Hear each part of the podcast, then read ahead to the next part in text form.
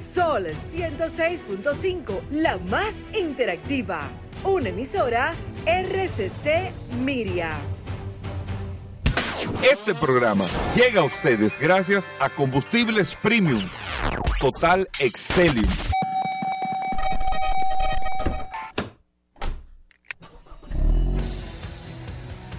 Bienvenidos al programa número uno de movilidad en la República Dominicana. Vehículos en la radio. Bien amigos, bienvenidos a Vehículos en la Radio, señores. Hoy es martes, gracias a todos por la sintonía. Bienvenidos a todos a este espacio Vehículos en la Radio. Siempre después del sol de la mañana estamos compartiendo con ustedes hasta la una de la tarde aquí en la más interactiva Sol 106.5 para toda la República Dominicana. Recuerden que estamos a través de todas las aplicaciones. Sol FM, usted descarguen su App Store o Google Play y ahí está compartiendo con nosotros las noticias, las informaciones, los martes que hablamos. Eh, los martes son como de mantenimiento más que todo, son como martes de servicio eh, en vehículos en la radio porque hablamos de mecánica, hablamos de GLP, aunque tenemos otros temas y otros invitados, pero nos concentramos mucho en esa área también. Así que ustedes, amigos oyentes, cualquier tema que tengan en, en sentido general, pero con respecto a esto, también lo puede compartir con nosotros a través del WhatsApp, el 829-630-1990. 829-630-1990, que es el WhatsApp de Vehículos en la Radio. Ahí usted interactúa directamente con nosotros y con el administrador de este grupo del WhatsApp, Paul Manzueta, que está por aquí. Gracias, Hugo. Gracias, como siempre, por la oportunidad que me das de compartir y de divertirme contigo en este programa Vehículos en la Radio. Gracias, señores, por la sintonía. Un saludo de manera inmediata a todos los que se conectan a través de la herramienta más poderosa de este programa, Vehículos en la Radio. La gente que estuvieron muy activa ayer, Hugo Veras, eh, en los cinco minutos del WhatsApp que hicimos ayer. Eh, Pero muy. Entraron más de 200 mensajes en 5 minutos. Pero muy. Más lo que quedaron pendientes. Y la verdad es que esta herramienta ha hecho un papel eh, muy importante en este programa Vehículos en la Radio. Y qué bueno que ustedes están y que han confiado en esta herramienta, que han confiado en este maravilloso equipo de Vehículos en la Radio. Hoy un martes sumamente espectacular porque tenemos una cantidad impresionante de noticias, novedades, invitados. La verdad que el programa de hoy está bastante bueno. No, y más que a Paul, bueno. amigo oyente, le dicen el oráculo. Sí, ¿cómo así, hermano? Yo te voy a decir ahora, No, no, como. Como No. en Matrix. Acuérdate la, la, la, la cuña que se, ha, que, que, se ha, que se ha plasmado en este programa Vehículo en la Radio. Las cosas te dicen para dónde van. La cosa te dice para dónde Con eso te estoy diciendo con lo que tú me dijiste. Eh, la cosa te Es dice que tú para ya, dónde- ya es tú un te comportamiento. ¿Tú te das cuenta? Cuando usted tiene un comportamiento, usted trata, hace los esfuerzos, nunca pierde la esperanza de Sí, que las cosas sí. puedan cambiar. Yo creo que en la vida siempre es, aunque usted sepa dónde va a terminar el tema, pero agotar los ciclos. Sí, claro. Yo sé Y que los Paul, exactamente, yo sé que Paul va a llegar tarde porque ¿Con ya es un no, estoy poniendo un ejemplo, Ah, un comportamiento sí. de costumbre. Ah, exacto, exacto. Pero vamos a agotar el Sí, tema de vamos a reunirnos con él, vamos a vamos, hablar a con hablar él. con él, vamos a explicarle esto, vamos a advertirle esto, pero al final, cuando usted marca un comportamiento, Ya.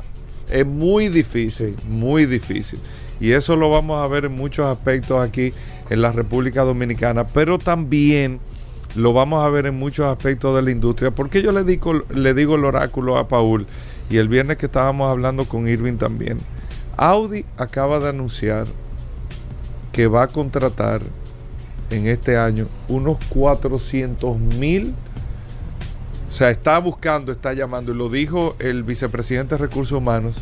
Oigan bien, y, y- y estoy trayendo esto para la República Dominicana para que veamos y entendamos lo que el mundo está demandando. ¿Qué está demandando? Estamos buscando mentes brillantes, mentes, así, mentes brillantes para que entren a la empresa Audi al Centro de eh, Tecnología e Innovación de Audi. Oigan bien, lo que están buscando son mentes brillantes en tecnología que puedan entrar a la empresa para que ayuden a Audi en su proceso de transformación a ser una empresa tecnológica. Lo están haciendo ahora, en el 2023. Tienen tiempo trabajando en esto, pero ya definitivamente todas las empresas automotrices, que era lo que tú decías, se han dado cuenta de que no es el automóvil, es la tecnología, el, el desarrollo de tecnología. En todos los sentidos, el desarrollo de tecnología para el tema de la movilidad autónoma, para el tema de la interconexión, para el tema del desarrollo de eh, movilidad sostenible, todo, todo, todo. El levantamiento de data, la recolección de información, todo. Porque si ustedes se ponen a ver la, la industria automotriz hoy, depende de un tercero. Y lo demostró la pandemia. Con los microprocesadores, la pandemia demostró que la industria automotriz no tiene control de su propia industria. Para el tema del entretenimiento, la industria automotriz no creó entretenimiento. Se adaptó a lo que las empresas tecnológicas estaban haciendo. Microsoft, Apple, todas estas empresas tecnológicas. Entonces, las empresas tecnológicas crearon sistemas y las automotrices lo adaptaron a ellos, no lo desarrollaron ellos. A mí, esa, toda esa innovación, la innovación de los últimos 10 años, la industria no lo ha liderado. La industria tradicional automotriz no la ha liderado. Lo han liderado las empresas tecnológicas. Pero la industria en sí no ha liderado estas transformaciones. Y esto que está haciendo Audi, Audi lo hizo, si mal no recuerdo, fue en el 2003 o 2004, que ellos hicieron una estrategia bastante agresiva. No quiero decir despidieron, pero sacaron a todo el equipo de ingeniería y fueron a las universidades en Alemania y contrataron a todos esos nuevos ingenieros en todas las áreas, todas las áreas, nuevos ingenieros, nuevas mentes, personas que habían nacido en el año 90, vamos a decirlo así, o en el 88, que empezaron a nacer, que cuando ya eh, estaban en la pubertad, ya conocían el celular, entonces empezaron a cambiar su plantilla de ingenieros y ahí es que nosotros vemos desde el Audi TT, todas las innovaciones que tuvo Audi y todo, porque es una mente fresca que nació en otra generación y que aspira a otras cosas, que fue tomando las decisiones en materia de ingeniería y ahora lo están repitiendo de nuevo 20 años después, llamando a contratar a más de cuatro, o a más no, a 400. Ellos aspiran en el año, eh, para el año que viene o el, próximo año, el 26, no, el 25, perdón, de aquí al 25 tener más de 2.000 especialistas en tecnología, en información, en desarrollo, pero todo aplicado a inteligencia artificial para que les acompañe a esta transformación, esta transición que se han dado cuenta que tienen que liderar las automotrices. Ahora lo están haciendo, pero lo están haciendo. Entonces, ¿qué quiero decirle con esto, eh, amigos oyentes y a todos los que nos están escuchando? El personal que se estará demandando que nosotros tenemos que verlo incluso hasta como país, lo que se va a estar demandando, que no, aquí le llamamos mucho informática, pero aquí lo que se, está, se va a estar demandando es conocimiento en tecnología. Eso. Grandes cosas se pueden hacer en el día de hoy por la tecnología. Cosas que tú necesitabas eh, o que tú veías un imposible, la tecnología tú lo tienes en tus manos y lo puedes hacer perfectamente. Y los movimientos que se están dando, por ejemplo, yo no sabía que existía eh, de parte de Uber, Paul, eh, Uber Carga. Sí. Yo no sabía, de, verdad, yo lo desconocía. Pero para patanas. Sí. Ellos, aquí no lo tienen. No, no, aquí no, lo tienen. Uber Freight. Para patanas pero la visión de Uber con eso. O sea, así mismo como usted tiene Uber Eats, eh, ah, Uber. Eh, envía paquetes. no, no, que tú tengas una carga. Exacto, es como si fuera un paquete que tú estuvieras enviando. En vez de tú hacer una contratación o afiliarte a esto o lo otro, o tener una flota de camiones. Sí, exacto. On demand, tú despachas eh, igual, o sea, funciona eh, eh, más o menos igual. Pero la visión que tiene Uber con esto es con los camiones autónomos, que es lo que se está viendo. El estado que más está legislando con eso y trabajando con eso es California, en los Estados Unidos. que está empezando no a explorarnos, hacer esa transición de reglamentos para esos camiones autónomos y con combustibles alternativos. No estoy hablando 100% eléctrico, pero con combustibles alternativos. Incluso ellos están haciendo una serie de parámetros porque el estado de California es el estado eh, que más restricciones tiene con el tema de las emisiones y que más avance está dando con ese tema. Pero todo eso al final, ¿qué? Tecnología. Fíjense que el protagonista no es el camión, sino es la aplicación tecnológica de movilidad y no una aplicación del celular es que eso conlleva una serie de cosas eh, y, de, y de interconexiones de información, que eso es lo que está demandando el mundo en la actualidad. Es la tecnología. Y los las automotrices hoy se están dando cuenta de ese tema. Se han dado cuenta de que las automotrices en los últimos años, en los últimos años, perdón, porque Tesla independientemente que sea un fabricante de automóviles, pero se ve más como una empresa de tecnología. O sea, y la visión de ese grupo es tecnológica, no es de fabricación de automóviles. Si ustedes se dan cuenta, es tecnológica. Y si nos podemos ver en los últimos años, como, como les repetía o les decía al principio, se lo repito ahora, la industria automotriz, la industria no ha tenido un paso inicial de transformación de nada en la vida de los seres humanos. Es una empresa tecnológica que la industria se monta en esa innovación de la empresa tecnológica, que es algo totalmente diferente a lo que sucedía hace 20, 30, 40 años. Siempre la industria automotriz impactaba y marcaba el rumbo de cambio. Hoy no, son las empresas tecnológicas que marcan el rumbo de cambio y las automotrices se adaptan a esa implementación. Y esos son los cambios que está trayendo esta industria o este sector de vehículos que lo vamos a estar viendo en los próximos meses o años. Vamos a hacer una breve pausa. Muchas cosas interesantes en el día de hoy. Amigos oyentes, no se muevan. Bueno, señores, de vuelta en Vehículos en la Radio. Gracias a todos por la sintonía. Gracias por preferir este espacio en este horario para hablar de todos estos temas de movilidad y tecnología y todo. Paul, la gente del WhatsApp, Paul Mazueta. Claro, recordar Goberas, la herramienta más poderosa de este programa, 829-630-1990. Si usted todavía no se ha agregado, no está registrado en esta poderosa herramienta, tiene tiempo, lo puede hacer de manera inmediata, simplemente nos envía su nombre y nosotros lo grabamos ahí, lo tenemos es registrado y ya usted, usted comienza de manera inmediata a tener una conexión directa, no, no solamente con Hugo, conmigo, sino con todo este maravilloso equipo de vehículos en la radio.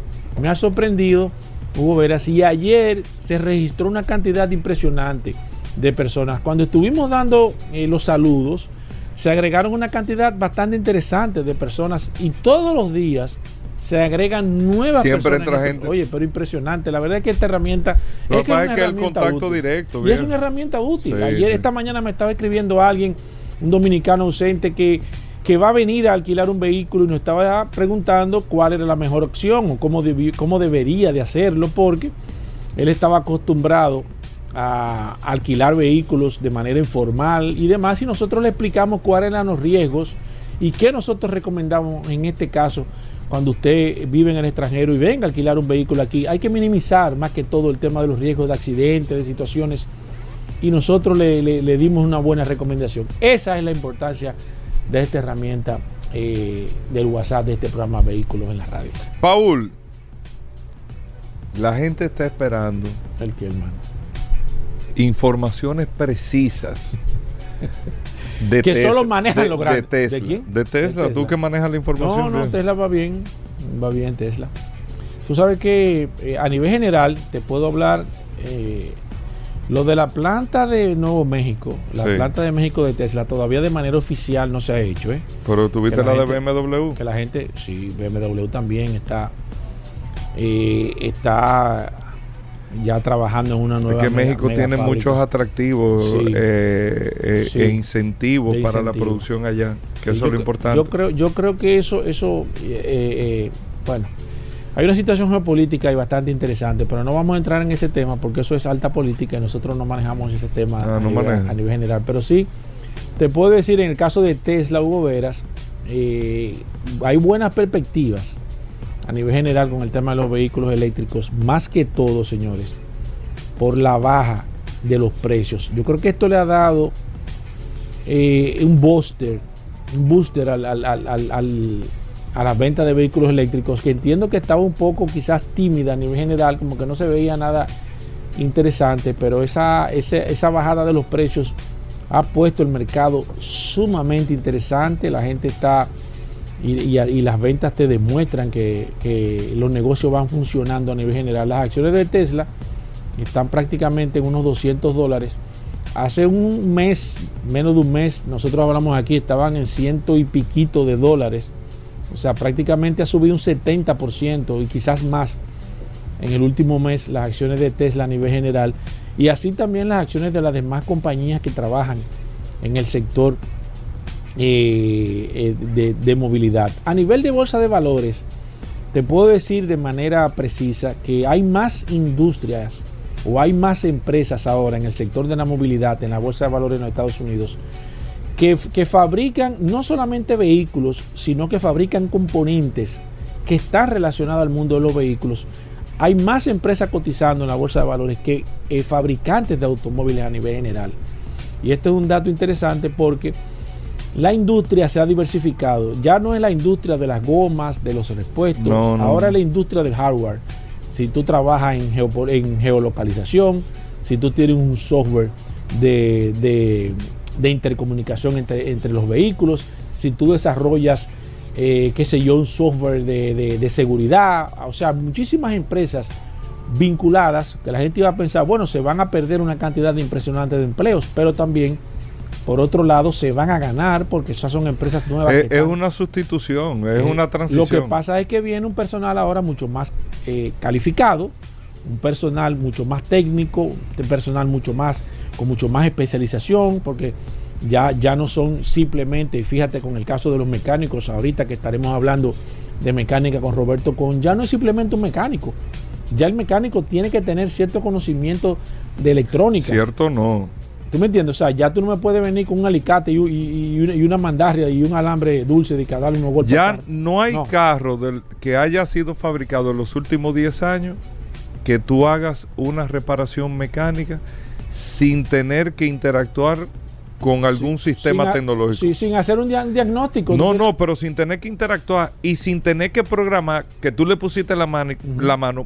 Fíjate que te dicen, tú le pones la mano mecánicamente al carro. Cuando tú llevas un carro a un mecánico que no tiene los equipos, tú, él te repara probablemente el carro, Sí. pero tú tienes que llevarlo a un sitio para que te programe la computadora. Exacto. Porque exacto, tú tienes que registrar ya. Exacto. Eso es todo un sistema. Exacto. Entonces, tú te sorprendes ahora mismo, y, y- y a la persona me imagino que también le pasará. Ya usted ve un mecánico y usted no ve el típico mecánico que usted veía con un mameluco que era, que era crema, pero estaba negro de la grasa. Sí. El, tipo, el tipo llegaba bien cambiado y de repente salía de la habitación Salía- lleno de grasa. ¿Y qué fue? pero es que la ropa que el tipo tenía Eso es increíble. te sí. metía miedo. Lo mismo pasa cuando tú ves un tipo con un carro que le está dando ¡Bam! ¡Bam! Tú dices, espérate, ¿qué es lo que? Hay que a los carros no hay que darle golpe. O sea, ya los carros, ya esa mentalidad que había que darle y acelerarlo. ¡uh! ¡uh! eso, eso pasó ya la Sí. historia. Entonces, son cosas que usted. ah, tú te ríes, Hugo.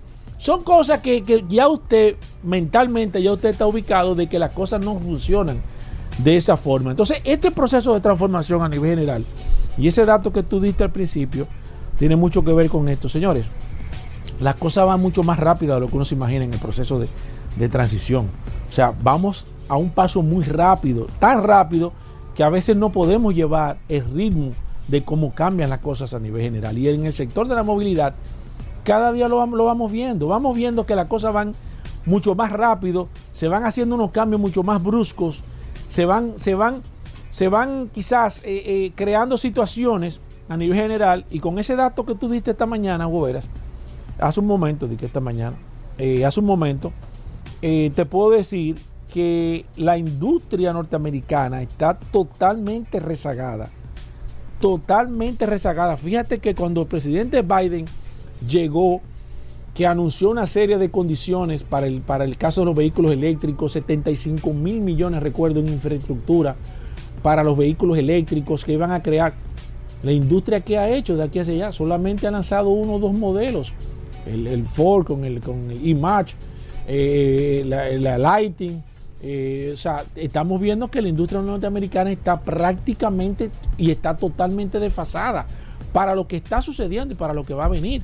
Cuando vemos ya que a nivel general, señores, yo recuerdo cuando nosotros hablamos aquí que la venta de vehículos eléctricos era el 1% de la venta total de los Estados Unidos. Nosotros, nosotros dijimos aquí, todavía son muy pocos. Señores, ya ustedes saben cuánto, por dónde anda la, venta de vehículos eléctricos en los Estados Unidos.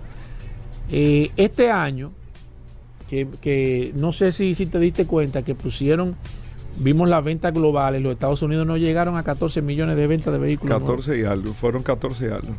Sin embargo, en, China se vendieron 26 millones. No, pero siempre es así. el, el, un mejor año, en China 29, Estados Unidos 17. Pero te digo eh, que prácticamente... Donde las ventas están en el suelo en Europa. En Europa eso, eso da... Están en el suelo, en el suelo. Difícil, ¿tú me entiendes? Entonces, ¿qué pasa con esto, señores? Hay una realidad los chinos están abrazando el mundo en el sector de la movilidad a nivel Pero no es esa realidad, Paul. El, gran reto que tiene la automotriz, ya eso estaba pasando antes de la pandemia. Antes de la pandemia. Cada vez más hay menos interés. Ve, pregúntale a un muchacho qué tanto interés hay en un carro. Interés ese interés que uno tenía, esta generación. que ya, esta generación. Ya el carro lo ve como un, tema de, traslado. Anteriormente tú lo veías como algo más. No, no, no, era la vida. o sea, el, objetivo era llegar a un carro. claro. El objetivo no es un carro. No, no, no. El, objetivo era llegar a un sitio. Y eso es aquí en República Dominicana. Aquí. En esos países desarrollados. Menos. Donde tú te pones. Tú, eh, eh, tú te vas a Londres. Tránsito alterno. Tú te vas a Londres Tú dices, pero es que no es necesario. Señores, el, peaje, el peaje, el peaje para usted cruzar el, de, New Jersey a Nueva York por el, por el Lincoln Tunnel, ¿ustedes saben cuánto subió ese peaje? 15 dólares cuesta entrar de New Jersey a Nueva York por el, por el túnel. 15 dólares lo subieron. ¿Usted sabe por qué? Es para eso. Para evitar, para desincentivar que la gente cruce lógico. en un carro. Usted va en tren, usted va en guagua, pero en un carro son 15 dólares. Entonces, es lo que te quiero decir. O sea, tú te vas a Tokio, que yo nunca he estado en Tokio, pero te vas a cualquier otra ciudad eh, desarrollada y tú te pones a ver el esquema, tú dices, pero es que no es necesario. No, no, no. No, es necesario. Entonces, y que están lo que tú dices, quitando el incentivo al vehículo para que la gente no lo compre. No es prohibiendo. Si no, tú te vas dando cuenta, espérate, pero es que es más inteligente yo usar este servicio de transporte, es más inteligente yo eh, eh, a requerimiento donde man, venme a buscar aquí a la puerta y me dejen la puerta de allí. No tengo que buscar parqueo. Y, además la masa, gobera, si todo el mundo en un Y te pago por lo que consumo no tengo que pagar obligado. Si yo no voy a salir una semana, yo no tengo que pagar esa semana. Exacto. Si yo no voy a salir hoy, por ejemplo, el que tiene un carro, miren, yo estoy vehículo en la radio, no encontré el sector, pero es la verdad. Yo tengo un carro, lo use o no lo use, yo tengo que pagarlo. Exacto, tú tienes gastos. Y tengo que pagar el seguro, y tengo que pagar. Tengo que. Y hay un deterioro. Todo, todo. Sin embargo, con el tema de eh, eh, estas ciudades desarrolladas que yo tengo todas las. Porque el, que, ¿cuál, es el, ¿Cuál es la. ¿Qué me suple un carro? La necesidad de movilizarte. Eso es lo que no va más de ahí, o sea, de llevarte de un punto a otro. Mira. Hay tipos de carros que te dan ciertos aspectos ya personales, de ego, de, emociones, pero eso no es el, el común. Y en estas ciudades, grandes ciudades desarrolladas, calcula, tú dices, pero es que no tiene sentido. Yo venía esta mañana, Goberas, en la Churchill, temprano en la mañana, y me puse a ver vehículo por vehículo. Y más del 80% de los vehículos iban con una sola persona. O sea, de cada. Y, los otros iban con dos.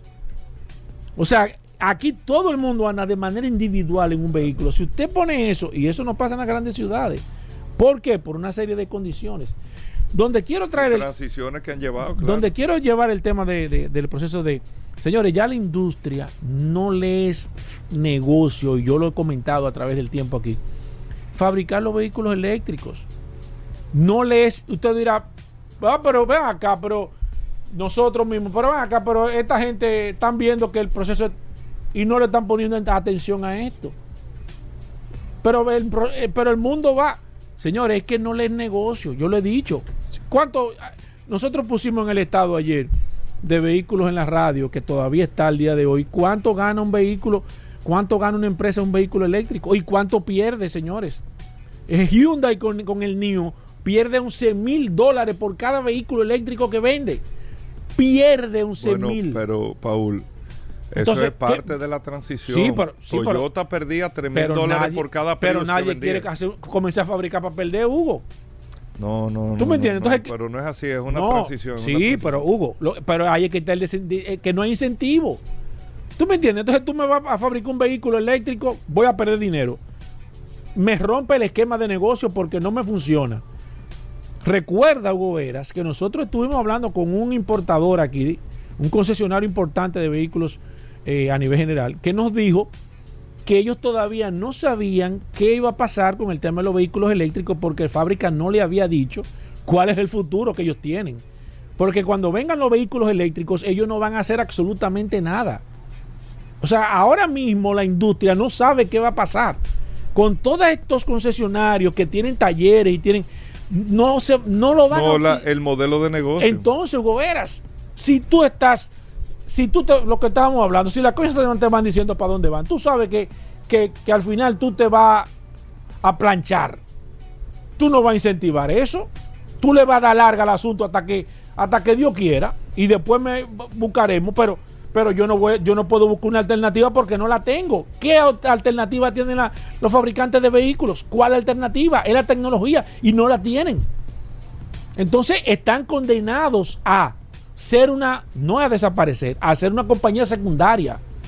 Ok, tú tienes el, background, fíjate, fíjate cómo Sony presentó el vehículo ahora en el CES. Sony tiene fábrica de vehículos, no. Fíjate cómo Apple está en su- con el proyecto Titan. Apple va, va a tener una fábrica de vehículos, no. Entonces, todos los fabricantes de vehículos actuales van a tener que fabricar esos vehículos a las grandes compañías tecnológicas, que al final se van a quedar con el plato de segunda mesa. Ok, tú, me, tú tienes la fábrica, tú tienes background, tú, pero tú me vas a fabricar, pero tú le vas a poner la marca mía al carro. Porque yo soy el que va a, a- decidir, como es tecnología que tiene el carro, tú me, yo, tú me vas a decidir, yo voy a decidir cómo se va a hacer el vehículo a nivel general, con mi marca, aunque yo tenga la plataforma tuya. Y así es que va a pasar el mundo, señores. Ahora mismo la gente le está cogiendo la hora a las automotrices a nivel general, Hugo Vera, fíjate los cambios, fíjate Toyota, fíjate, las cosas te van diciendo para dónde van. ¿Qué más claro tú puedes entender que, y los datos que dimos ayer, vendieron menos las automotrices a nivel general, aunque, aunque fue un año excelente, vendieron menos este año que se percibe que pase lo mismo. Y el año que viene. Vendieron menos mismo. sin tener la justificación de vender menos. El año antepasado sí, pero este año pasado. Entonces, ¿qué te está 2021? dando eso? Eh, eh, hay una industria que va creciendo y hay una industria que va decreciendo. Señores, ¿ustedes saben cuándo va a llegar el momento? Hay una cuchi, industria que va creciendo y hay una demanda que va decreciendo. No es una industria, es la demanda. Sí, La demanda, Sí, Paul. pero tú sabes por qué la demanda va decreciendo, Gobera, por, la- por, por, por, la- por las, por las restricciones que le ha puesto el gobierno. ¿Tú sabes por qué se han dejado de fabricar modelos de vehículos a nivel general? Porque, porque el Estado ya no, no le permite la fabricación de esos motores. Por el tema del Euro 5, Euro 6, Euro 7. Ese tema ha no, ha- no ha- motivado a las empresas. Tú me estás hablando de que en tal país no se van a vender vehículos a combustión. ¿Qué yo voy a hacer? Evidentemente, tarde o temprano estoy condenado. Entonces, eso es lo que va a venir a nivel general. O sea, no estamos hablando de que de lo que va o de lo que va. Señores, en los cambios que usted está viendo ahora en la industria, lo está diciendo hacia dónde van las cosas. Aunque usted se ponga a fabricar vehículos eléctricos ahora mismo, usted no viene usted no es nativo eléctrico. Usted no es nativo eléctrico. Usted tiene que hacer un desarrollo desde cero de un vehículo. Ah, no, que yo agarré mi carro, que era un, qué sé yo, un, un, un X marca y lo convertí en eléctrico. ¿Usted cree que usted es un carro eléctrico? No, usted es un híbrido, usted tiene un robot. Entonces, el vehículo viene de naturaleza con ese, con ese aspecto. Entonces, va a quedar al final, la industria que se va a quedar, no va a ser la industria que está ahora. Va a ser una industria nueva con marcas nuevas. Señores, cuando salgan estos verdugos que tienen todo el dinero del mundo en tecnología y fabriquen Salgan, un carro. No, no, cuando te salgan a la venta, Hugo, eso va a ser un, un hecatombe. Sí. Oye, que te lo va estoy ser- diciendo. Va a ser más chulo comprarle a ellos. No, es que tú cuando venga Apple y te se- presente un carro, ninguna marca que te presente un carro tradicional te va a llamar la atención, Hugo Veras. ¿Por qué? Porque es que no va a tener sentido. No va a tener sentido. Cuando tú me digas a mí, me compré un carro de combustión de X marca, yo te voy a decir, y entonces, ahora cuando tú me digas, me compré el último carro de Sony, va a ser como el del celular. ¿Qué tiene el, el teléfono? Mire, esto tiene reconocimiento sí, sí, sí, facial. Eso es, eso es. Entonces eso va a pasar y eso va a venir con la industria a nivel general. Bueno, amigos oyentes, tenemos que hacer una breve pausa. segmento, Vamos no a hablar de gas. Cuando Ay, ay, ay. regresemos en el programa, no se muevan de GLP para su vehículo. Gracias por la sintonía. Bueno, venimos con Daris Terrero, la ley 6317 de tránsito, transporte y movilidad. Daris Terrero todos los días dándonos eh, el néctar del conocimiento con el tema de la ley 6317 de tránsito, transporte y movilidad. Daris es un especialista en esta ley 6317 y siempre comparte algunos de sus artículos con nosotros. Bienvenido Daris, ¿cómo va todo? ¿Qué tenemos para hoy? Gracias Hugo, gracias Pa- Paul, agradecer siempre la oportunidad que nos brindan de llegar a toda la audiencia de vehículos de la radio por aquí, por la más interactiva Sol 106.5. Miren, eh, yo creo que nosotros tenemos que abocarnos a un tema de, de orientación en República Dominicana en materia de seguridad vial y sobre todo entender la responsabilidad que tenemos cada uno de los ciudadanos que intervenimos en, la- en las vías, ya sea en calidad de conductor o en calidad de peatón. Porque quienes conviven en las vías son los peatones y los conductores, es decir, vehículos y personas. Y obviamente hay una lucha constante de sobrevivencia, de, de, de convivencia pacífica entre esos dos elementos. Y hay reglas, tanto para circulación de vehículos como reglas para circulación de peatones. Y hay que decir que el peatón debe cruzar por la vía pública en los lugares establecidos para el mismo. Es decir, aunque en República Dominicana tenemos deficiencia con relación a establecer de manera correcta los lugares para el peatón frente a una autoridad judicial, es decir, llámese un juez, esto pudiera ser un elemento que se tome en cuenta. Por ejemplo, si usted cruza una intersección en un lugar no autorizado para cruzar, existiendo el lugar para eso, usted pudiera tener ahí, frente a un juez, una pérdida de derechos que pudiera darle aquiescencia a una benevolencia o una condena de absolución a un conductor que haya atropellado a alguien. Recuerden que los accidentes y las muertes en accidentes de tránsito son muertes involuntarias. Es decir, todas las personas que en principio fallecen en un accidente, quien crea el daño lo hace de manera involuntaria, salvo que se demuestre lo contrario. Entonces, si a esto le sumamos que el peatón contribuyó a esa muerte involuntaria, esa pudiera ser un elemento que absuelva al conductor. Y dice que aquellas personas que eran fuera de una intersección o paso peatonal, lo eh, cruzaran perpendicularmente y accedieran al paso a todos los vehículos que transiten por dicha vía, pudieran ser, pudieran estar violando la ley. Aquellas personas que crucen por intersecciones eh, deben hacerlo conforme a la cebra, al paso de cebra. Aquellos peatones que vayan a cruzar una intersección y exista un paso peatonal eh, eh, eh, de estos puentes peatonal que existen en República Dominicana y lo hicieran por debajo, pudieran ser sancionados con una multa. Cuando un agente de la DGC detenga el tránsito, detenga el tránsito por alguna razón y diera paso al peatón, usted lo pudiera hacer en una, en una manera, en un lugar que no esté autorizado. Sobre todo, aquellas personas que toman el transporte público en la calzada, aquellas personas que se dedican a la venta ambulante en la calzada, eso son violaciones a la ley de tipo peatonal. Es decir, si usted usa de manera inadecuada el espacio que está destinado para el tránsito de vehículos, usted lo utiliza para tránsito de personas, eh, eso pudiera ser una violación pero yo no me quiero concentrar única y exclusivamente en lo que pudiera ser una sanción, que aquí todavía eh, nos falta un par de años para llegar a eso. Hablo de cara a la desgracia que pudiera ocurrir.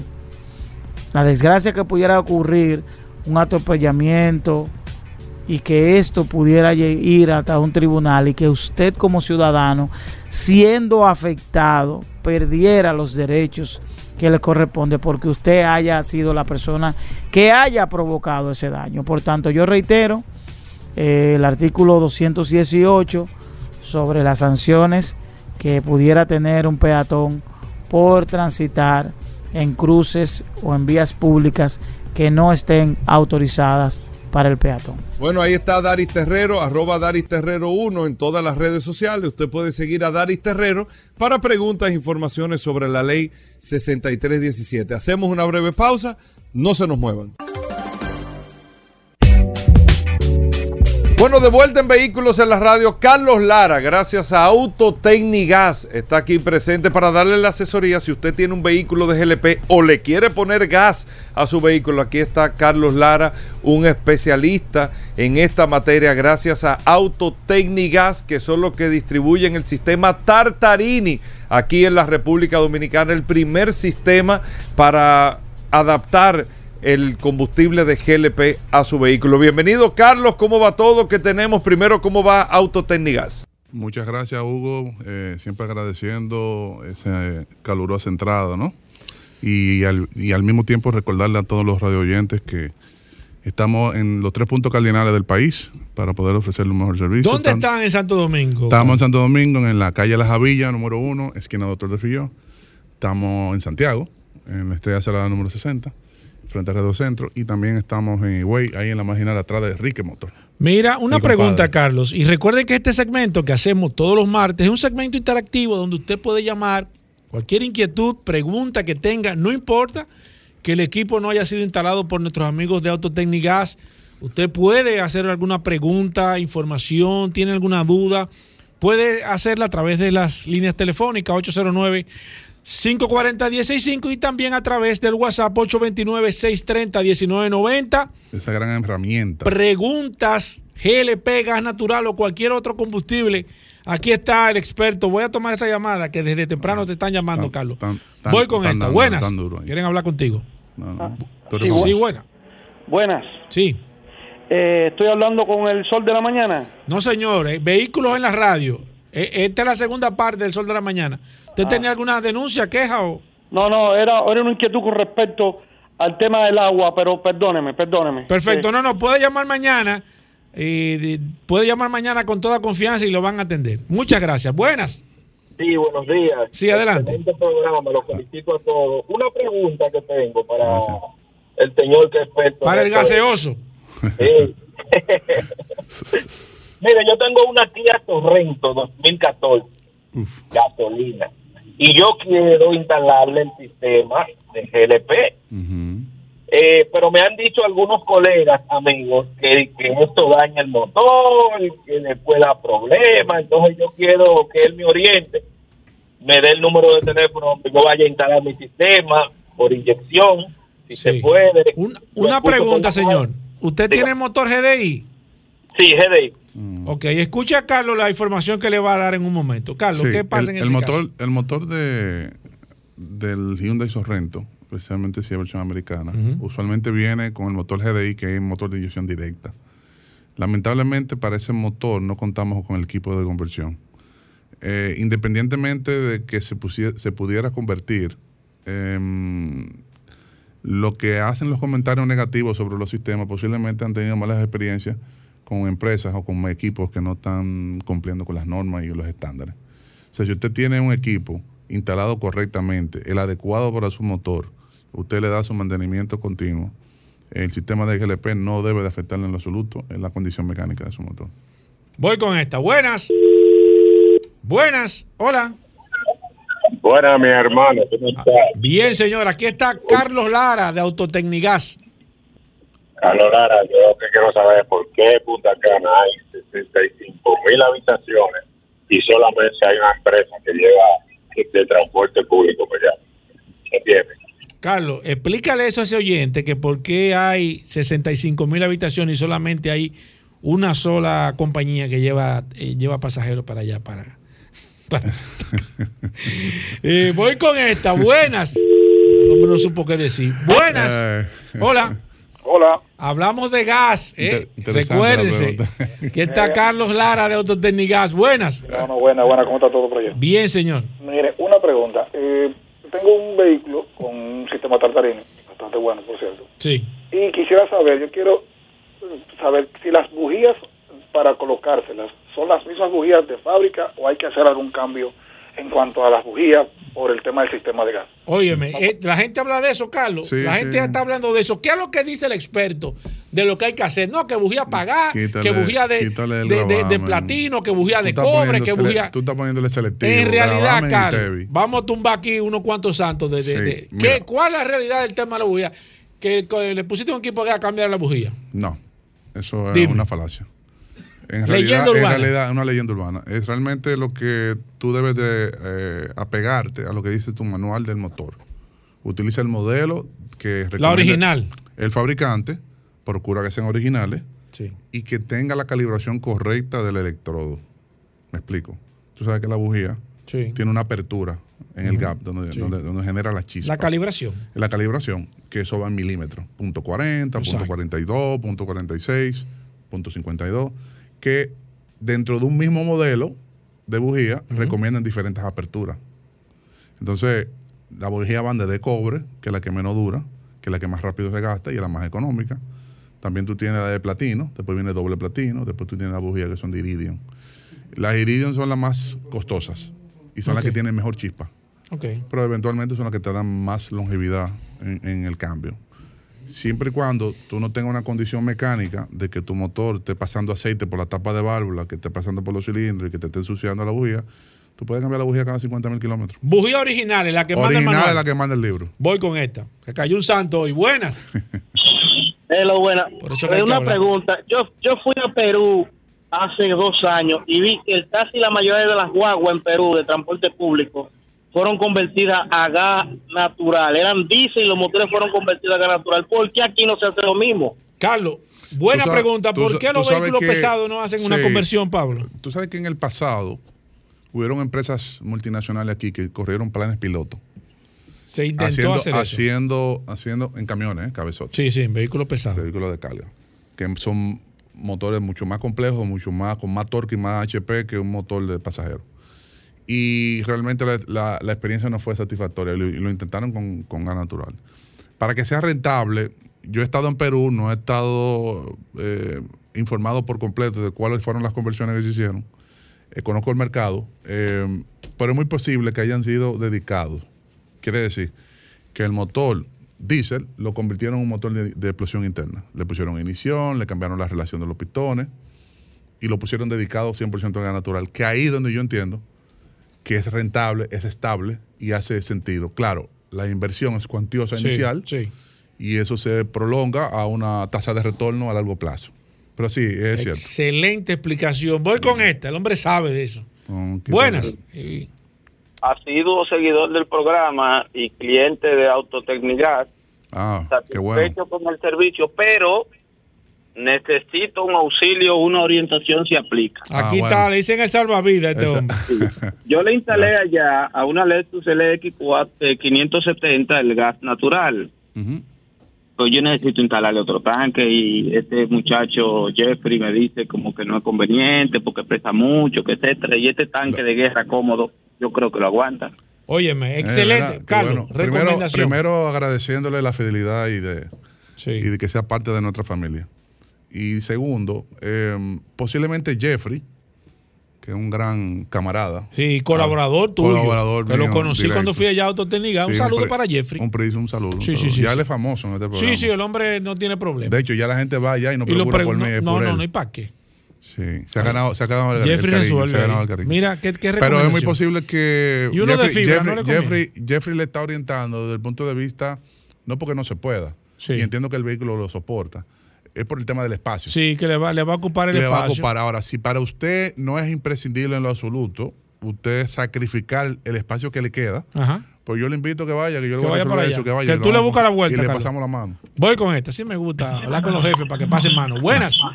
Buenas. Sí. Sí, yo tengo una Tucson 2008. Usted sabe, ya viejita. ¿Usted cree que, que puede haber problemas instalándole el gas por inyección? Porque está el mucha gente motor? me dicen que daña el motor. ¿Cómo está ese motor de compresión? Bueno, hasta donde yo sepa, él está consumiendo un poco de aceite. Pero yo ¿Qué lo veo tanto, bien, yo perdone, cojo perdone, ¿qué, tan- donde quiera, qué tanto aceite, en qué tiempo, en qué kilometraje, por Sí, ejemplo? ¿qué por tanto es cada- el consumo? Correcto, con cada cambio de aceite, ¿qué, qué cantidad le falta? Eh, un cuarto, cuarto y medio y así. Mucho, mucho. Ok. Para un vehículo de Escúchanos en la radio. ¿Qué- para qué- un vehículo de cuatro cilindros. Recomendación, Carlos. Yo le recomendaría a él primero revisar por dónde está el consumo. Usualmente es por las anillas. Si no es por las anillas y el vehículo no tiene problema de compresión, que eso es lo primero que él debería de revisar como una primera línea de, de observación, puede ser que las tapas de válvula o por los sellos de la tapa de válvula o por los sellos de la bujía de la tapa de válvula. Si el motor está malo, repararlo antes Reparar de. el motor antes de, porque entonces la experiencia no va a ser No satisfactoria. va a ser satisfactoria. En, a nivel de rendimiento, a nivel de posibles fallos. Lógico. Porque cuando está subiendo aceite, perdona, Sí, rápidamente. sí, no, tranquilo. el- las bujías tienden a mojarse de aceite. Entonces tú ves que él cambia aceite, cambia la bujía, que resuelve un problema de un fallo, por un Ujú. posible fallo. Sí, sí.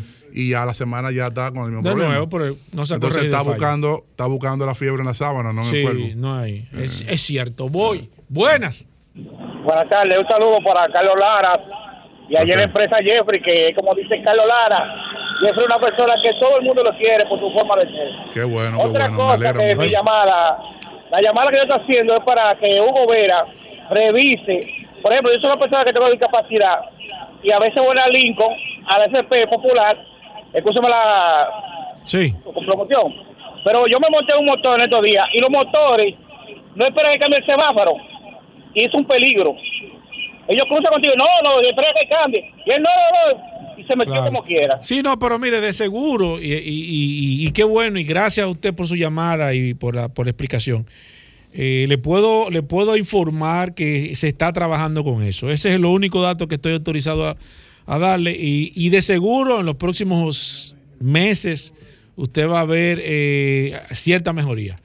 Voy con esta. Buenas, Carlos Lara, hablamos de gas, Autotecnigas. Hola. Buenas, saludos. Mira, yo tengo una Ford Explorer y quiero convertirla a gas natural o GLP. ¿Cuál de los dos me recomienda y por dónde anda el rango de precio? Qué bueno, bueno, buena pregunta, no, buena. Mira, si tú estás buscando eh, tener el mayor ahorro disponible actualmente, entre un 60 y un 65%, gas natural. Tomando en cuenta que no todo es color de rosa desde el punto de vista de sacrificio. Aunque el equipo de gas natural es un poquito más costoso, eventualmente el tanque más pesado, toma más espacio, debe de abastecerse continuamente. Cuando digo continuamente, depende de tu recorrido. Si tú eres una persona que recorre más de 70 kilómetros diarios, pues va a ser prácticamente diario o interdiario. En algunos casos, muy, muy aislado, podría ser que cada dos días. En el caso de, y vas a perder potencia, entre un 15 y un 20% de la potencia total del motor. Si para ti eso no es un problema, también tomando en cuenta la red de abastecimiento en donde tú te muevas.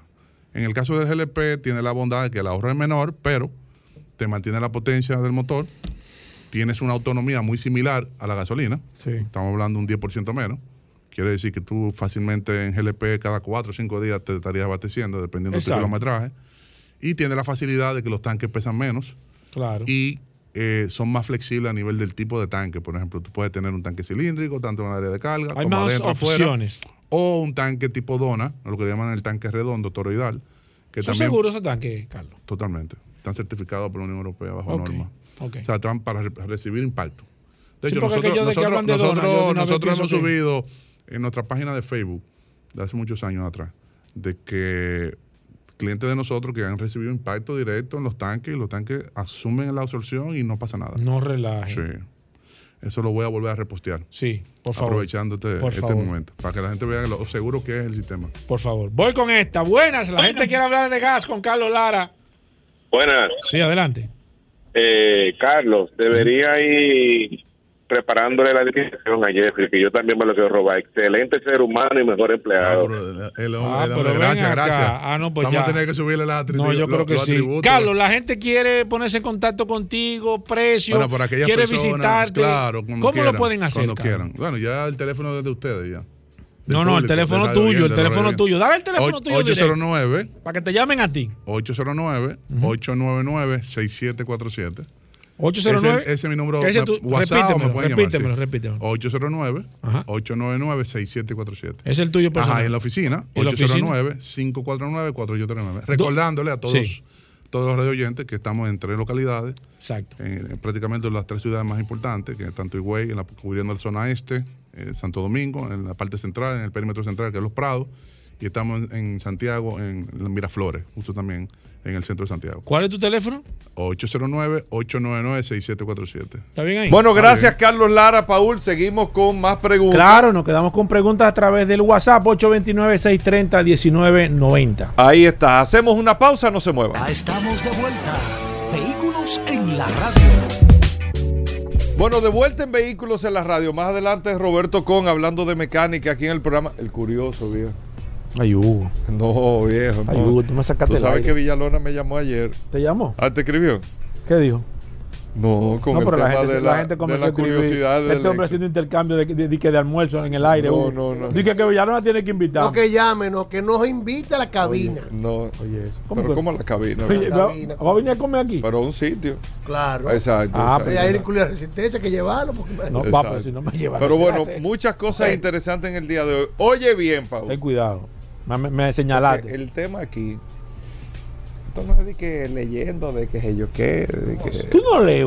Eh, nosotros eh, eh, digerimos la información Absorbemos. y la transformamos Ah, para que nuestros amigos oyentes puedan ir. Ahorita, al principio del programa, estábamos hablando del esquema, el comportamiento de venta y los desincentivos, o sea, el no sentir, eso no lo entendemos aquí, no lo vamos a entender aquí, pero en muchas ciudades desarrolladas del mundo, muchas ciudades, tú cuando la vas a visitar, tú dirás, pero los que viven allá, y pregúntenle a los que viven allá, dominicanos que estén allá, te lo van a decir, es que no me hace sentido tener un carro.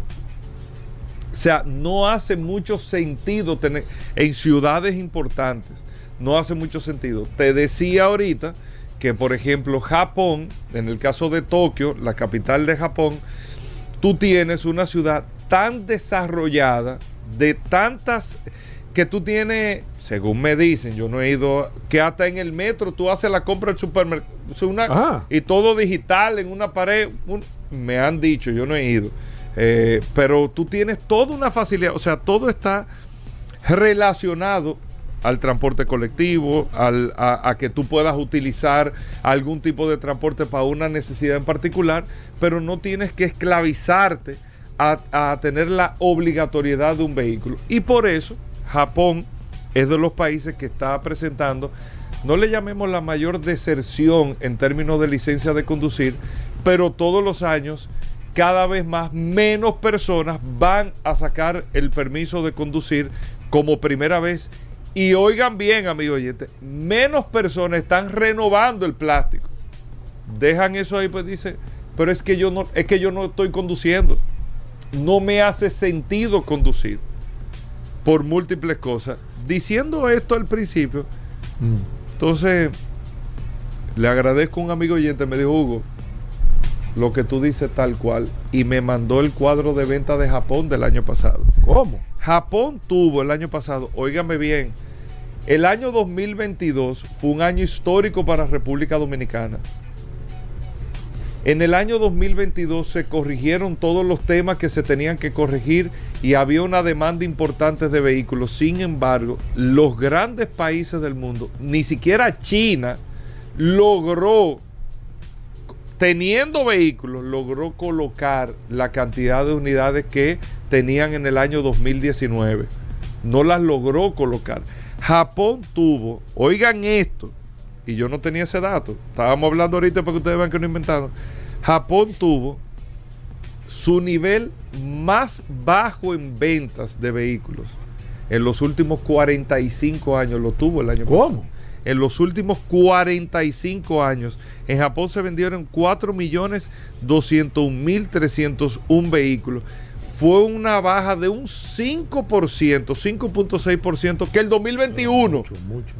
que fue un año malísimo, saliendo de pandemia, saliendo de pandemia, Japón vendió más en el 2021 que en el 2022. Increíble. O sea, cosas que no tienen, o sea, que tú le buscas la vuelta. O sea, salir de pandemia es un proceso de recuperación. El año 2021 fue un año catastrófico para la industria. El 2022 fue de mayor recuperación. Sin embargo, Japón ven- vendió menos que en el 2021. En los últimos 45 años, los niveles de ventas más bajos. Toyota fue la marca que más se vendió, pero perdió un 12% de venta y fue la que más se vendió. Y todas las marcas de vehículos decrecieron en el mercado japonés, a excepción de Mitsubishi, que creció un 16% Mitsubishi. No sé que tal vez tendrán un producto en particular y todo eso. ¿Qué pasa? Cada vez más, amigos oyentes, los países desarrollados, que son los mayor con- mayores consumidores de, de vehículos del mundo, están enfocados a un cambio. Tú lo decías el caso de Nueva York. Ahora te subieron el peaje para tú cruzar de New Jersey a Nueva York 15 dólares. Ese peaje. Pero no es para recaudar más. No es para recaudar más necesariamente. Es para que tú eh, veas como una adversidad cruza- cruzar en tu carro individual y te vaya en el tren, te vaya en el bus, te vaya en el, en el, en el, en el, por el río, te vaya en otra alternativa para que no impactes más esta ciudad que de por sí está impactada. Y eso va al proceso de los años, va cambiando un comportamiento. Si se ponen a calcular hoy, les repito, déjame ver, y, y- es muy difícil verlo aquí en República Dominicana, yo lo sé, pero un carro, o no, me lleva de un sitio a otro, pero ¿qué más te da un carro? Si usted le pregunta a un joven de 15 años en el colegio hoy, de 15 años, pregúntele a la mayoría, mire, ¿qué carro tú vas a querer tener? Me he dado charla en colegio. Pregunte. No, eh, no es como no es como cuando nosotros teníamos 15 años que estábamos claros Es raro cuando que tú- pintábamos un cuando carro. tú un niño ahora que sabe de vehículos. Anteriormente tú eres, este muchacho sabe de. ¿Tú Sí. te acuerdas? Óyeme, tú pintabas los carros, deseabas los carros, motivabas a tu padre, pero ¿por qué tú no te compras esto? Muchachos no están pendientes de eso. No es que no necesitan, no es que no les gustaría. El muchacho ahora no está pendiente a eso. Pero el que nació ahora, en 15 años, va a estar menos pendiente todavía eso. Porque es simplemente una desconexión. ¿Tú Te te digo, yo estaba en el interior. Mientras uno va manejando, todos los que estaban en el carro estaban conectados Sí. con el celular. ¿Tú te acuerdas cuando tú eras niño te preguntaban, ¿qué tú quieres ser cuando seas grande? Piloto, bombero. Sí, sí, sí, y ahora, youtuber, tiktoker. Sí, sí, sí. ¿Tú me entiendes? Sí, sí. Ah, eh, o deportista. influ- Hay mucho, el, deporte está teniendo un gran auge, pero nada que ver. No. Nada que ver. Y eso son cosas que tú lo estás viendo en el día de hoy, que son los comportamientos que se van a estar trazando eh, en los próximos años. Esto no es década, esto es los próximos años. Mira, con el tema de la micromovilidad, Hugo Veras, hay que tener mucho cuidado. Las ciudades se están abogando. En el centro de las ciudades lo que se está buscando es que se, se ince- incentivar el tema de la micromovilidad, las patinetas, eh, eh, las bicicletas eléctricas y demás.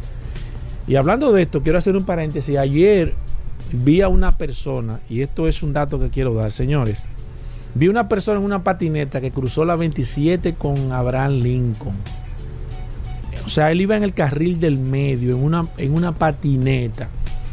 O sea, yo creo que el sentido común de esa persona, que me imagino no era, no era una persona eh, de, de pocos recursos ni quizás de, con problemas intelectuales. Se veía que era una persona con cierto nivel para, para justificar la- el dato que voy a dar. Pero ¿cómo a usted se le ocurre andar en el medio? En el medio con la cantidad... Yo, o sea, yo mismo lo vi, yo dije, pero Dios mío. O sea, el sentido común le dice a usted que usted no puede ir en una patineta en el, en el carril del medio cruzando la, la Lincoln con Ahí ese Churchill, fue- ese fue señores. el primer error tuyo, viejo. ¿Cuál? Pediste sentido, ahí se trancó el juego ahí. Pero es una, pero se nota que no era, no era, tú me entiendes, o sea, se nota que no era, tú dices, bueno, porque a veces tú descalificas, tú dices, pero bueno, el tema es que, señores, eh, si usted no sabe que usted se, se, se apea de la, de la patineta, se cae, usted va a ser una persona, eh, prácticamente usted va, va, va a morir en ese momento. Usted no se va a dar cuenta que usted le va a buscar la- un problema a una persona que va bien en su carril, que no va a pensar que va a encontrar una patineta que no están certificadas, que no están aptas para, para usted andar en el carril del medio en una patineta, señores. Entonces, yo creo que yo creo que este comentario está de más. Yo creo que esa persona de- debe ser No, no, debe está de ahora mismo de- no está de debe ahora mismo de, de- hacer una retrospección y decir, pero vean, ¿qué, ¿qué es lo que yo estoy haciendo? Ok, usted tiene un, tema de movilidad, usted se está transportando su patineta eléctrica, qué bueno, lo apoyamos, lo incentivamos. Quizá usted me va a decir, bueno, no hay una legislación, y es lógico, no hay una legislación, pero usted mismo tiene que tener, o sea, usted no está conforme con su vida, usted no utilice otro método, no cometa ese error. Entonces, yo le iba a vocear al tipo, yo no le pude vocear porque, porque yo doblé, pero la verdad que yo me iba a parar, le iba a aconsejar, le iba a decir, hermano, mire, usted no sabe porque usted le va a buscar un problema a alguien que anda en su vehículo. Cierro paréntesis. Las ciudades a nivel general, con este tema de las patinetas, lo que se están buscando es individualizar el, tra- el transporte dentro de las ciudades, con un transporte mucho más eh, amigable al medio ambiente, con un que usted se pueda transportar en distancias cortas eh, en este tipo de vehículos, pero con cierto control y legislación. Por eso, los países desarrollados como Europa, las patinetas, si usted tiene menos de, eh, menos de 16 años, usted necesita ciertos controles, eh, certificaciones y demás. Y es importante que, se que, se, que tomemos en cuenta, señores, que estos son vehículos que tienen condiciones bastante especiales de movilidad. Usted no puede utilizar un vehículo, una patineta, cosas así para usted andar en las calles. Primero porque usted no tiene seguro, no tiene una placa, usted no tiene condiciones reales para usted andar dentro de ciertos espacios. Y las ciudades que están legislando, por ejemplo, usted va a poder andar en Nueva York o va a poder andar en ciudades así. En el centro usted va a poder andar en una patineta bajo ciertas re- regulaciones o en bicicletas. Pero siempre hay que tener mucha precaución porque aunque son vehículos porque se mueven y tienen una, una- una movilidad que no es una, una movilidad motriz hecha por la persona que va encima de ella, debe de tener ciertos controles y hay que tomar en cuenta esto porque, señores, una patineta va a 40 o 50 kilómetros por hora y algunas quizás más. Si usted choca con una persona, usted puede hacer que esa persona fa- eh, fallezca o puede quedar grave o usted también puede quedar también con ciertas lesiones permanentes. Entonces yo creo que más que todo, uno tiene que tener cierto nivel de sentido común. a Sentido nivel de general. responsabilidad A y nivel prudencia, exactamente. Vamos a hacer una pausa. Vamos a hablar de mecánica cuando regresemos en el programa y el curioso en un momento no se mueve. Espérate bien, espérate. Ya estamos de vuelta. Vehículos en la radio. Bueno, como cada martes está Roberto Con con nosotros. ¿Usted tiene alguna pregunta de temas técnicos mecánicos de su vehículo? ¿Le prendió un bombillo? ¿Le pasó algo? ¿Le dijeron algo de su vehículo? Aquí está Roberto Con todos los años del mundo de experiencia en materia de mecánica. Gracias a Injector Clinic. Roberto Con con nosotros. Vamos a tomar llamadas. Vamos a también a través del WhatsApp a responder todas sus preguntas. Primero, Roberto, bienvenido. ¿Cómo va todo por allá por Injector Clinic? Gracias Hugo, gracias Paul, eh, muy bien, estamos muy bien, gracias a Dios en Injector Clinic, trabajando mucho, resolviendo muchos temas, dando servicios Mercedes, eh, limpiando, limpiando inyectores, alineando luces, freno, Ay, ay, un fallo. suspensión, inyección, check engine, chequeo para, para compra, eh, nada, como siempre, trabajando muchísimo y dando servicio a todo el que lo requiera. Vamos con preguntas de mecánica. eh, las líneas disponibles, el 809-540-165.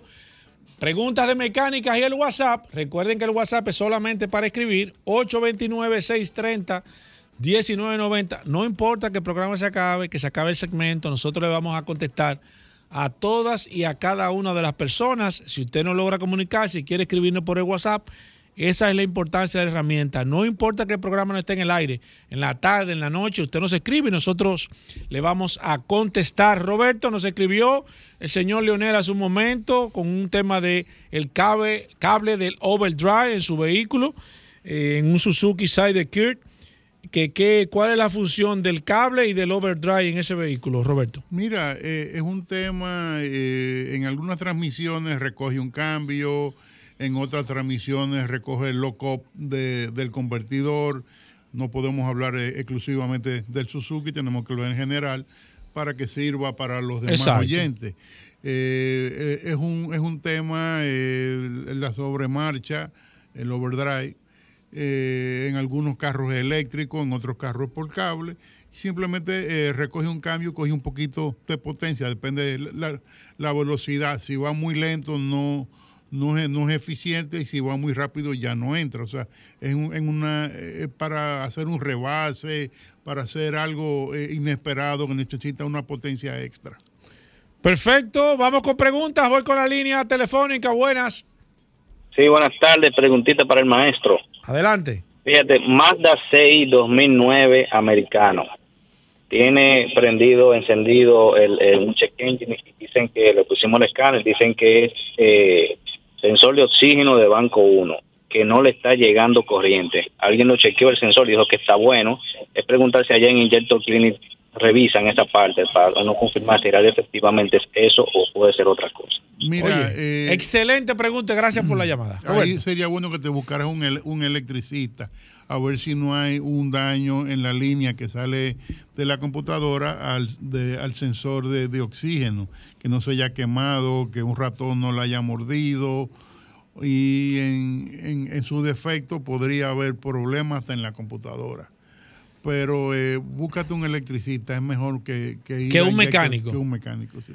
Perfecto, nos escribe aquí el señor Radamés Aracena, nos envía una foto de su vehículo, de su tablero de su vehículo. Dice que eh, la luz del ABS, Roberto, se mantiene encendida y no se apaga. Que ¿Cuáles pueden ser las causas de que esta luz se mantenga encendida? Mira, lo primero que hay que hacer es leerla con un escáner a ver qué está causando que ese testigo esté aprendiendo. Eh, posiblemente sea algún, una de las sondas de la rueda o la unidad de, de mando. O sea, hay, hay- hay que leerlo. Voy con esta. Buenas. 809-540-165. Buenas. buenas. Sí. Caballero, yo quiero que el señor Con me diga que yo tengo un carro Honda, se le dañó la bomba de los frenos. Yo se la compré, se la puse, pero ahora sucede que cuando freno fuerte se tranca una de las gomas, la de la izquierda. ¿Qué está pasando ahí? Oye, pero, pero- no se vaya, señor. Ok. Eh, primero hay, hay que saber el año, hay que saber si el carro tiene No, él ABS. está ahí, él está ahí, Roberto, pregúntale. Sí, pero estoy ahí, hay, hay que ver, porque que una goma se tranque, ya eso tiene que ver con el sistema de ABS, aunque hay que ver si la manguera de freno no están eh, colapsada. O sea, habría que chequear en- en- en el sistema entero si la bomba de freno fue la correcta. ¿Qué le chequearon, si señor? es ¿Qué le una han bomba hecho? nueva. Solamente lo... Solamente cuando- le cambiaron la pieza. Sí, solamente le cambiamos la pieza y, está drenando bien. Cuando hace eso, lo que hacemos es que le uno de los de los grifos, uno lo abre, bota el líquido, vuelve y lo cierra y, y libera de una vez. Ok, pero tiene que ver, cuando vaya a sangrar los frenos, tiene que ver y sangrar primero la tubería más larga primero e ir así bajando, porque no es un grifo que usted quiere, tiene que irla sangrando en el orden que demanda la ¿Lo fábrica. están haciendo así, señor? No, no, solamente lo, lo he hecho. Ah, ah, ahí está el problema. Le está enviando más presión a ese grifo, que es el único que están. Ya está resuelto ese problema. Voy con esta. Así que nosotros estamos aquí resolviendo problemas con Roberto con buenas. Buenas. Sí. Yo quiero saber algo. Sí. ¿Por qué es que los fabricantes, por ejemplo, no hacen que cuando suba la temperatura de, de un vehículo haya un pito, una alarma.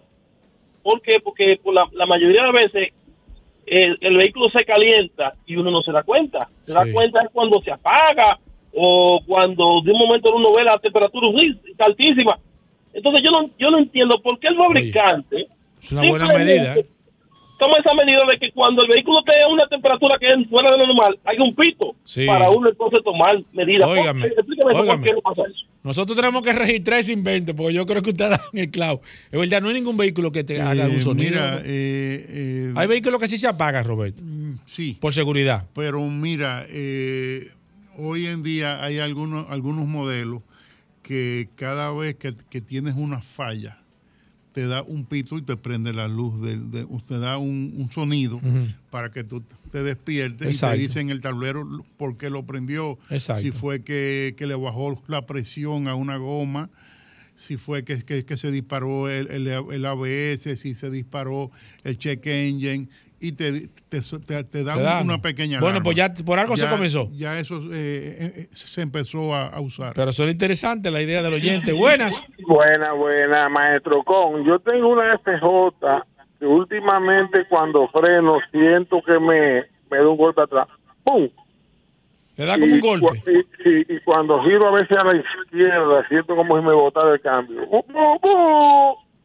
Pero cambia bien, o sea, yo corro y, y- y la transmisión funciona perfectamente. Mire, puede ser un problema interno en la transmisión de que eh, cuando usted va bajando la velocidad y cuando frena, la transmisión tiene que recoger el cambio Correcto. para Alguien- usted vaya alguien me a arrancar y puede ser cuando esté recogiendo de ese golpe ahí. Díganos, señor, escúchenos. Me, me dijeron que posiblemente sea eléctrico, que hay un solenoide que está calzado o algo así. Y otro me dijo, porque es que aquí todo el mundo es mecánico, que sacándole el aceite y, y revisándole el, el, el, el- el cosa, el filtro, Sí. Podría eso por ahí buscar la solución. Mira, yo le digo... Escuchando la radio, gracias por su llamada, señor. Yo le digo primero leerla, a ver si hay algún, Sí. algún tema, algún problema interno y está en la memoria. Voy con esta. Interesantes preguntas hoy. Hablamos de mecánica con el maestro Roberto Khan. Buenas. Buenas. Sí. Fíjate, yo tengo una Hyundai Tucson. El problema que ella me presenta es que me consume prácticamente en un mes la parte del aceite. O sea, O sea, le gasta todo el aceite, señor. me lo consume prácticamente todo. Yo tengo que estar revisando Ok. cada 15 días. Vamos con preguntas. ¿Qué, qué año es su Tucson? 2015. ¿Dónde- ¿Qué viscosidad le está echando? Eh, yo le estoy echando móvil 5W 5W20, algo así. Ok. Ok. Maestro, ¿alguna otra pregunta? Yo no sé de mecánica, Eh, pero pregunto. ha- Habría que ver qué está pasando en, en ese carro, si la válvula eh, PVC está, está eh, trancada normal, y está todo. saliendo todo por, por, por el respiradero. O sea, en algún lado tiene que estar ese aceite. Hay que No, no, no lo está botando, señor. No. Hay que Eh, buscar a ver por dónde se está yendo el aceite. Donde está estacionada, ella no bota. ¿Y, y, y, y humo está tirando, señor? Tampoco. No, no está Hay, hay que buscarlo a ver por Yo dónde, que- por dónde se te está yendo ese aceite. Yo creo que el maestro. Hay recordar, Roberto, antes de que este que segmento este llegue, segmento gracias a. sigue a nombre de- gracias a Petronas. Petronas, aceite que tenemos de todas las, eh, la- la- lo que usted pueda, los requerimientos que tiene, tenemos un aceite para cada requerimiento especial. Petronas, aceite de alta calidad. Buenas. Gracias, gracias. Eh, quería preguntarme, yo tengo una Tucson 2011. Eh, tengo muchos problemas para conseguir el, AB el ABS porque a veces me está fallando. Entonces, no sé dónde procurarlo, dónde... Yo he andado todo para que ¿Qué yo le está pasando a su carro, señor? Explíquenos. a ver Mira, si- eh, a veces el freno, el ABS se me tranca a un lado. No me... A veces estoy... mani- Me le han dado unos toquecitos porque no lo consigo. El, ¿Quién le ha eh, dicho que es el ABS, señor? cuando va, eh, lo he llevado al sistema de freno y me dicen que, que está como a veces se tranca.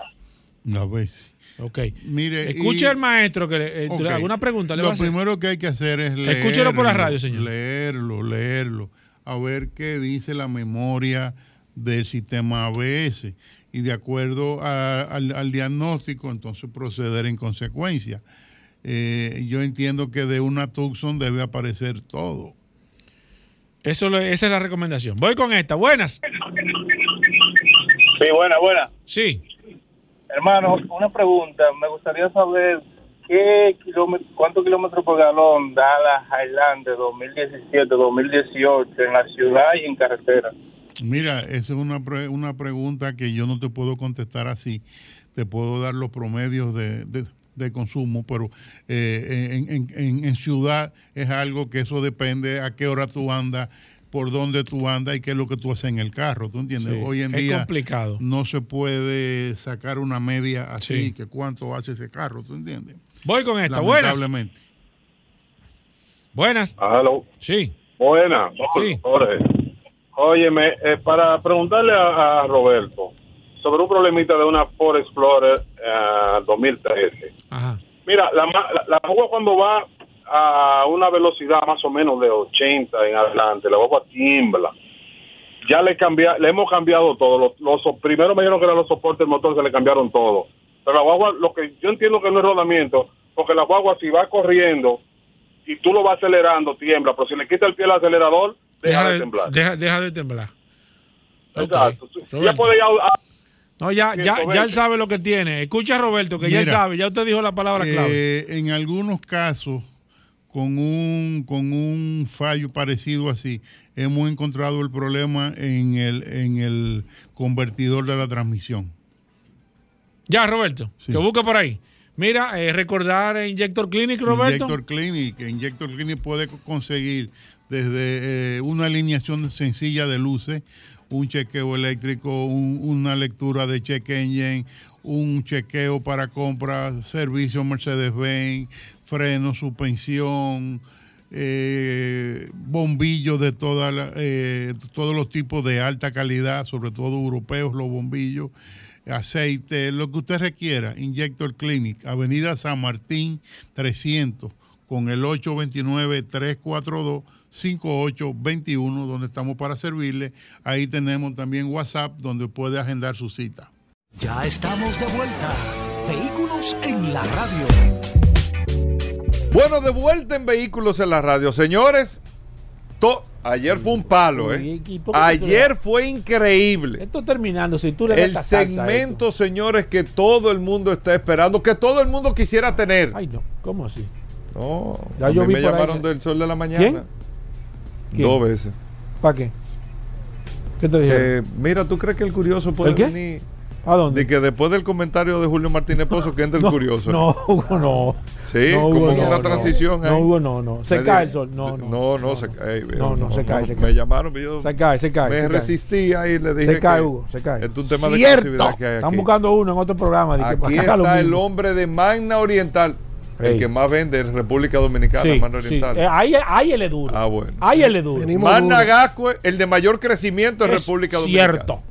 Hyundai, BMW y Mini sí. tienen un nombre. Y pronto. Ey, ¿qué? Está bien. No, dilo. No, no. Juégatela. Sí, porque ahí es que se dañan los Juégatela. proyectos. Así, Juégatela. a- así, se, así se barajan todos los proyectos. Juégate que te están escuchando de aquel lado del puente. No, que yo lo tenía amarrado, que yo- Juégatela. Estaba a punto de filmar, pero no lo filmó. Eh, así es que Sí, así, así es que se desbarata. así, así se desbarata todo. Ya, Rodolfo perdió, Hasta los decretos lo, lo prendió decretos. cuatro decretos. ¿Cómo decreto? El, pero Rodolfo, per-. Bueno, vamos. Gracias, Magna Oriental, Magna Gascue. Hugo. Mira cómo va la cosa con Hyundai, viejo. Saludando como Hay siempre. Claro. Saludando como siempre a todos los redes de escucha de Vehículos en la radio.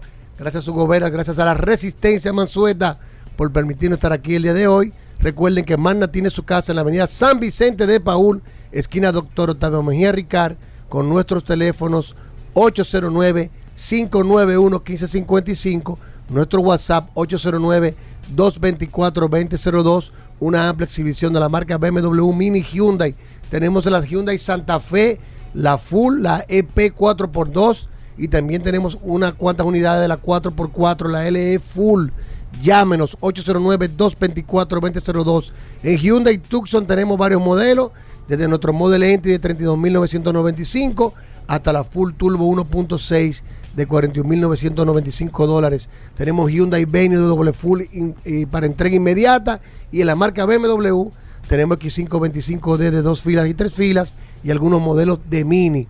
Si no puede cruzar para la zona oriental, Managascue, frente al Centro de Ginecología y Obstetricia, con un taller autorizado para los mantenimientos preventivos de Hyundai, una tienda de repuesto y un showroom totalmente climatizado.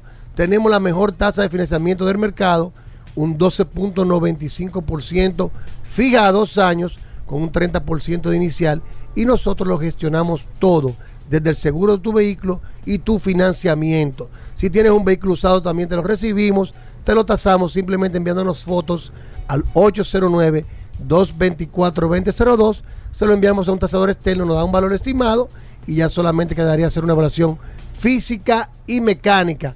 Hyundai, BMW y Mini, no de más vueltas. No vayan ni aquí ni allá. Mano Oriental, Managascue, by Autoclasificado. Y lo que, la clave es que tú recibes, cuadra negocio, todo. 820 809 224-2002. 809-224-2002. Ahí está.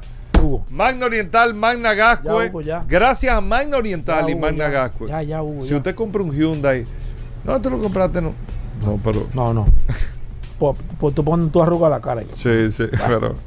Pero tú te. Y el servicio, bueno. No, no, aquí el servicio no, es bueno. No, no, no. Ah, eso sí tenemos. No, es- curioso. es muy importante, Y cada señores. persona que le compra un Hyundai BMW Mini, el curioso. Cualquiera Hermano, vende un vehículo, pero es el post canción. servicio que da Mano Oriental y Managasco, lo más importante. ¿eh? Tú Por mismo eso lo es que es llamas. número uno. Claro, con otros talleres en diferentes zonas de la ciudad y Managaco tiene un taller sumamente cómodo para todos los mantenimientos preventivos. Señores, es muy importante porque es muy fácil adquirir un vehículo que se ve muy bonito, que tiene mucha cualidad. y al ahí va. momento de llevarlo al taller, Sí, sí. seis, No te siete conozco, días no te esperando. conozco, no te conozco. A nosotros nos puede llamar aquí al 809-224-2002 si usted es cliente de nosotros y tiene la facilidad que puede llamar a la resistencia que se va a encargar No, no, yo voy de caerme arriba. Exacto. Es que tengo doble, Es verdad, tenemos es verdad, doble es responsabilidad, verdad. No, no. Compre Pero con bueno. nosotros que está apoyado dos veces. Se acabó el Está tiempo. bien, ok, Vámonos. no, espérate, Ya. espérate. Hugo, entrega. Solo curiosidades. Tú sabes, Hugo Veras, que ayer el curioso cuando salió de aquí, Espérate. me ¿Cómo paré así? en el, en, en el semáforo, que estaba bien fluido, se está trabajando. No, se va a Pero- ver pronto los cambios. Pronto. No, y no, esa yo cuña le- que está metiendo Óyeme, yo estoy tan orgulloso de lo que está haciendo. La gente No, va a ver. No, eso es verdad, eso es verdad. Mira, Hugo Veras, y me puse a Pero fijar. este está enfriando contigo. Me- claro, Ay, pero ven sí. acá, ven acá. Espérate. 2024, Dale, dale, Rodolfo. Mira. Veras, Y me pongo a fijarme en el cristal y veo esos puntos negros y esa franja Un que globo, está en el, un globo borde, chino. en el borde del cristal delantero. ¿Qué son esos puntos negros? ¿Qué son esas franjas negras? Esa franja negra que tiene el cristal.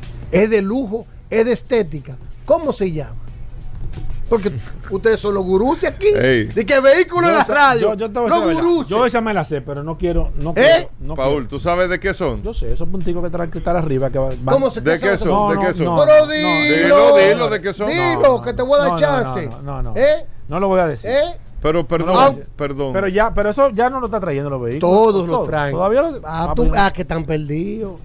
El mío no lo tiene. Andan montados en el ¿qué- interior, se fijan. son? Unos punticos negros que El tienen, cristal como delantero con una franja. En, si tú te fijas, tu cristal delantero, no te montes hoy, tiene una franja negra a los bordes y termina con unos punticos. En negros. degradación, ajá. ¿Qué son? Ah, sí, sí, sí, sí. Ah. Yo lo sé, pero no lo voy a decir porque. El- es más, vamos a dejarlo ahí, venimos Tú mañana. ma- con Ey, eso. ey, Dilo, ve, ey, ve, Rodolfo, ey, que no ey, tengo ey. tiempo. Oye, aunque pareciera una edición estética, su nombre es Frit o Fritas y cumple con varias funciones en el vehículo. De acuerdo con la Asociación Nacional de Fabricantes de Fritas, Esmaltes y Colores Cerámicos, una frita es el material resultante de una mezcla de varios componentes químicos que al fundirse y enfriarse rápidamente se convierten en unos compuestos vitros insolubles. ¿Para qué sirven? ¿Pero qué es? sirven Son para fritas. crear un marco entre el cristal y el vehículo para que selle bien y proteger de los rayos ultravioletas al adhesivo que se usa el pegamento, que no se disuelva, oye bien, y, se, y el vehículo se, se pierda la posición. No, el cristal. El cristal. Inclusive la parte interior la ayuda a sellar para que no entre agua y la parte exterior de la frita es lo que evita que los rayos ultravioletas Derritan el calienten el, el- Ah, calienten mira, el- tiene sentido, sí. no tiene sentido, no, que esto es el curioso. ¿Cómo está que que tiene sentido? Era ¿Cómo eso, Pablo. Espérate. Era eso. Él no sabía nada. profundidad, ¿no? Pero oye ¿Y otra cosa. que era? No, yo sabía que era ¿Por qué los puntos? Porque esa es la franja negra. Pero ¿por qué los puntos? Lo que pasa es que los parabrisas se fabrican los, los cristales en un horno y debido a que la frita se calienta primero que el cristal, cuando le tiran el líquido, oye bien, cuando le tiran la frita, Eso es en el plan piloto. para ayudar a distribuir la temperatura de manera uniforme, se ponen diferentes puntos. ¿Cómo así? ¿Qué plan piloto? ¿Eh?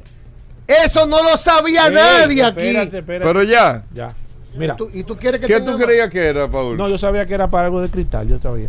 Pero mira, mira, mira, mira, yo creo que los cristales originales son los que traen eso. Eso se está no usando a partir del siglo B, de- después de un tiempo. Los cristales, Antes los utilizaban no vienen con- marcos no, de no, tienen metal. que venir, tienen que venir. No, no, que no, no. porque es que no pegan igual. No, por eso, pero no vienen algunos. Y a nivel estético también no. permite la transición de la franja negra a la parte eh, transparente como una difuminación para que no te distorsione ópticamente. Tiene varias funciones y también, también, Ajá. como dije anteriormente, Ajá. se Se le- utilizaban se otros página, materiales para cubrir el adhesivo del vidrio, pero la frita se volvió espérate, estándar, es algo estándar ¿Y por qué a mediados del siglo XX. Antes le ponían Espérate. cobertores como de metal, ¿te recuerdas que se despegaban? Si no lo sabías, Mira. cuando andas en tu vehículo, que ni Hugo ni Paul Ey, sabían Hugo, no está nada. en y el veas aire. esa franja negra con los punticos. Hugo. Recuérdate es que no es de lujo. Se llama la frita para hacer que el, ve- que el cristal se adhiera mejor al vehículo, evite que pase agua y le- también en la parte óptica y visual. Cada vez que él menciona la frita, yo pienso en una arepita Fritz o frita, Flojo, flojo. así se llama. ¡Ey, Bueno. cómo flow! Flojo. Muy bueno, muy Está bueno. Hasta curioso. mañana, hasta Pero mañana. comandante, no está- Combustibles Premium Total Excelium. Presentó.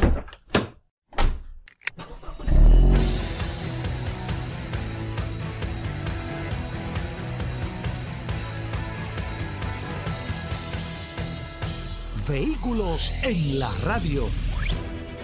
Sol 106.5, la más interactiva.